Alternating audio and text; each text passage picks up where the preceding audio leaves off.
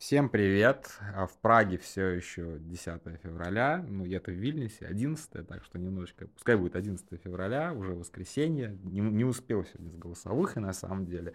А Смирнов буквально не то, что похитил мою тему, но это сам супер очевидно на самом деле. Вот Смирнов вокруг да около ходит, а, предполагает, что там под этой статуей проходят какие-то ритуалы, все остальное. А я просто напомню о своей голосовухе про тайный культ богини Кали. Вы помните, да, что как бы, конечно же, а, статуя, это статуя свободы, господи, статуя Родины Мать, женщина с открытым ртом, кричащая с мечом в руке и там конспирологические теории о том, что на самом деле руку этого памятника больше, чем две, как положено богине Кали, и эти руки, соответственно, выставлены в дополнительных помещениях этого мемориала. Вы все это помните, я надеюсь. Вот, так что, конечно же, оскорбление богини Кали – это уголовка, и молитесь на то, что вас не принесут ей в жертву, да, то есть, и если вот эта вот девушка, которая пощекотала соски, но я думаю, что ей-то как раз там, может быть, и ничего не будет, потому что ну, это совсем абсурд даже для России, если говорить серьезно, а, хотя, как бы, но это все равно, что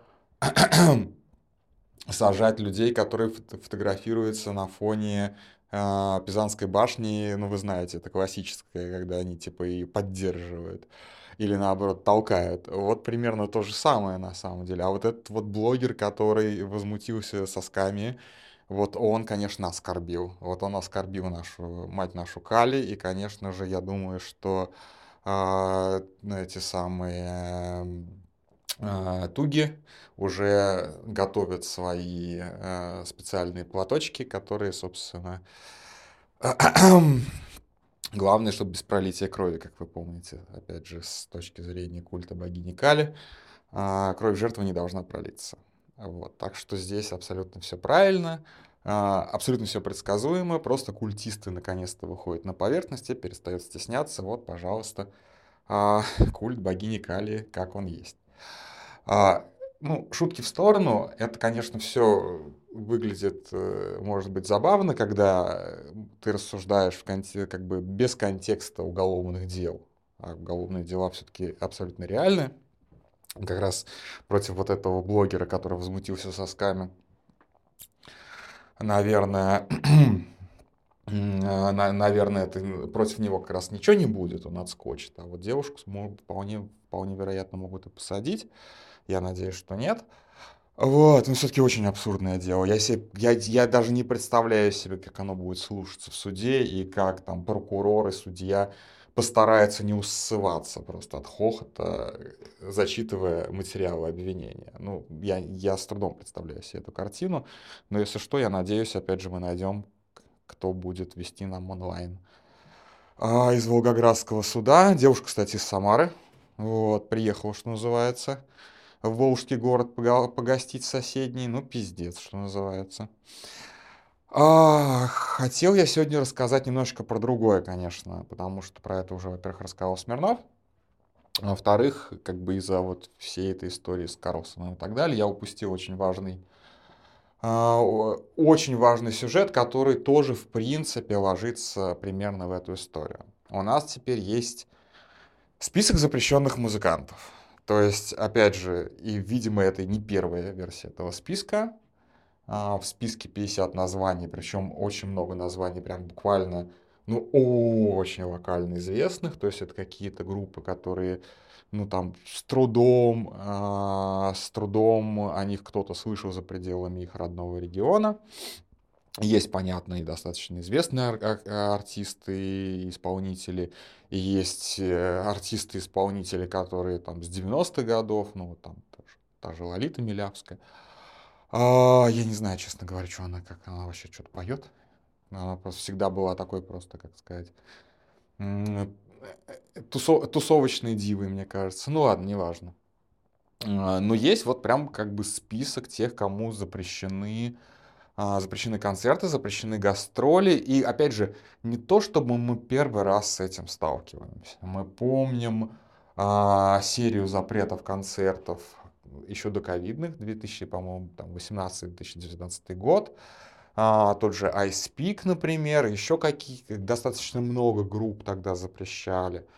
Но сейчас это поставлено уже ну, буквально на системный уровень.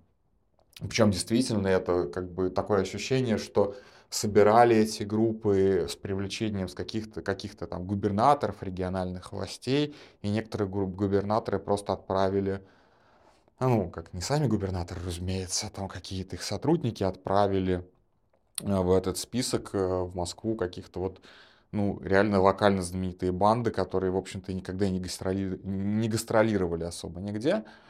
Вот, и это, конечно, очень страшно, потому, потому что ну, не то, что прям страшно, страшно, но это очень-очень неприятно, потому что мы все помним, мы все смеялись над знаменитым а, списком а, а, иностранных групп позднего совка, где вы помните, там было написано типа ACDC фашизм, там а, Led Zeppelin ложь об э, российском э, а, советском присутствии войск в Афганистане. Вот такие вот характеристики каждой группе было написано. Есть очень много выкриков, что это фейковый список, что ничего такого не было.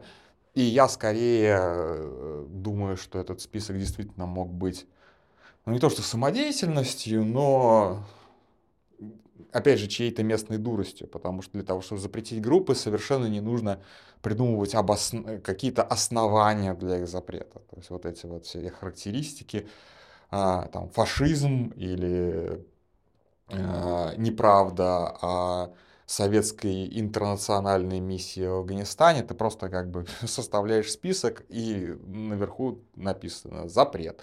И все, и больше ничего, не надо ничего никому обосновывать. И в этом списке я так полагаю, тоже никаких оснований, обоснований нет. Там нигде не написано фашизм или там ложь об СВО, ничего такого даже близко, просто список.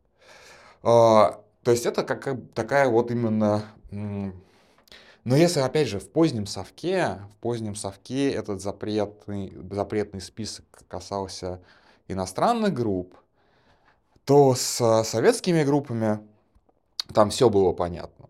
Там не было черного списка, там был белый список, насколько я понимаю. То есть, условно говоря, а, есть вот виа-песнеры, слушай свои валенки и не выебывайся, что называется. Вот есть виа-песнеры, есть, кстати, та же самая Пугачева, которая тогда была вполне себе официальной. Есть еще каких-то там, там, Кобзон, ну и так далее. Вот. А есть весь этот набирающий обороты рок, 80-х, а, на который смотрели подозрительно, и э, действительно концерты там срывали КГБшники, или пытались там поставить каким-то образом под контроль, там всякие были, опять же, периоды этого, то есть там сложно разбираться в этом. В Фейсбуке, по-моему, да и в Твиттере есть такая Ольга Слободская, наверное, Слободская, а а она из Петербурга, такая очень интересная женщина. Она была секретарем Ленинградского рок-клуба. И вот она, наверное, гораздо лучше бы рассказала эту историю в десятки раз лучше, чем я. Вот. Но, тем не менее, в Советском Союзе действительно музыка была подцензурной даже не за слова. То есть даже не за позицию, даже не за а, как бы а, не за, не, э, за нечто, как бы строго говоря, и неформулируемо. То есть даже не за жанр. Потому что, в принципе, какой-то рачок слабенький а, в Советском Союзе был и официальный. Да? А, но некое как бы копирование, условно говоря, западного образа жизни и вообще в принципе как бы следование западным трендам, западной тренды, западным трендам в музыке тогда было запрещено, и, соответственно, если ты был, условно говоря, там Найком Борзовым или ДДТ, ты автоматически попал, попадал под запрет, тем более какой-нибудь панк, который пытался делать наши Sex Pistols или Dead Kennedys, вот, это, соответственно, сразу же вызывало просто невероятное возмущение, и действительно, как бы, куда вы оскорбляете, опять же, ветеранов, вот это все тогда тоже шло в ход. То есть вот как бы а, понятное дело, это никак а, не отразилось на... А, то есть эти люди не прекратили петь и выступать. Тоже очень, очень важно. Да, на них, кстати, натравливали, в том числе Гопоту. То есть вот этих самых вот пацанов с района тоже натравливали на то, чтобы... То есть эти Гопоте давали фактически а, полномочия дружинников, и они под ментовским контролем разгоняли вот как бы какие-то подпольные концерты. Насколько я понимаю, так было.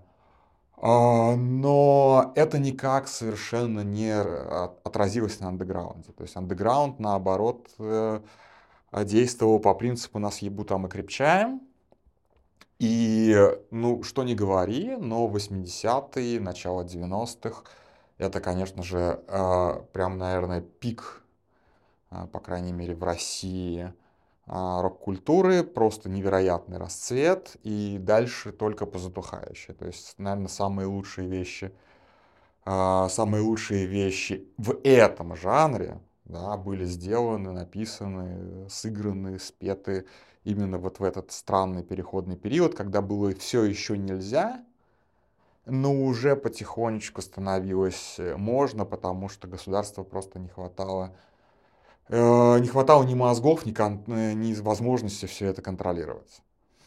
А сейчас в России, честно говоря, ну, то есть, как бы, просто как бы, возраст у меня, извините, уже не тот, чтобы следить за тем, а, что слушают 14, там, 14-20-летние, ну, я не знаю, есть сейчас расцвет или нет. Но, по крайней мере, вот то, что я вижу и то, что я слышу, это гораздо лучше, гораздо интереснее, гораздо круче, чем а, поп-сцена 90-х, ну, уже таких, после 93-го, да. Вот, и тем более лучше, чем а, абсолютное безвременные, а, безвременные двухтысячные, когда, в общем-то, единственный жанр, который производился, это жанр условного нашего радио, да, ну, понятно, что была совсем поп-сцена, а был вот это вот абсолютно как бы формат наше радио-нашествие. А, и не то, чтобы это было совсем неинтересно и глупо, но по сравнению с тем взрывом, который был в конце 80-х, начале 90-х, ну, на мой вкус, на мой вкус несравнимо. А, даст ли поздний путинизм, а, э, как бы даст ли поздний путинизм а музыкальное, создаст ли новый путинизм музыкальное подполье, то есть возникнет ли при позднем путинизме музыкальное подполье, соответственно, подпольные концерты и подпольные исполнители, которых на самом деле слушают миллионы и миллионы, но официально их не существует, официально они запрещены. А, не знаю. Но все-таки, мне кажется, опять же, я здесь могу ошибаться, а, КГБ стращал, стращал, но все-таки не давал музыкантам, например, там большие сроки. А, старались, по-моему, отправить в армию или куда-нибудь туда вот в колхоз. Люди уходили из, как бы, э, да, надо было уже официально где-то работать, соответственно, люди работали там в кочегарках, условно говоря, потому что тебя могли задержать и дать срок за бродяжничество или не бродяжничество, я точно не помню там формулировку. Но факт в том, что как бы это каким-то образом наш, находило лазейки в э, официальной э, советской системе и могло, э, могло существовать. Нынешняя система в этом плане гораздо более закаленная, потому что она гораздо более пристально следит за мониторит и получил гораздо более мощные инструменты мониторинга общественного мнения. Это тебе не это самое, не прослушки телефонных разговоров сплошные и не развешивание ушей КГБшников в очередях. Это гораздо более мощные сейчас вещи, которые непосредственно выходят на с возможностью непосредственного выхода на человека, который что-то сказал не то. Вот, поэтому, конечно же, Сейчас при нынешних э, системах слежки организовать подполь... совсем уж подпольный концерт, наверное, сложнее. Но это и, э, на мой взгляд, должно увеличивать разрыв между, а, собственно, людьми, которые правят, и людьми, которые делают вид, что они подчиняются. То есть все равно мы приходим к ситуации позднего совка. А, не знаю. То есть как бы здесь сложно сказать, сработает это как в совке или не сработает. А, но власть действительно, как в позднем совке, намеренно а, раздавить, задушить, запретить все, что им не подконтрольно, а все, что подконтрольно, отдать на откуп еще одной нашей как бы аватаре богини Кали Екатерине Мизулиной. Вот, ну она точно культистка. У меня нет никаких как бы сомнений, что она культистка этого кровавого культа. Вот, будет ли она действительно физически душить людей, которые ей не нравятся, я не знаю.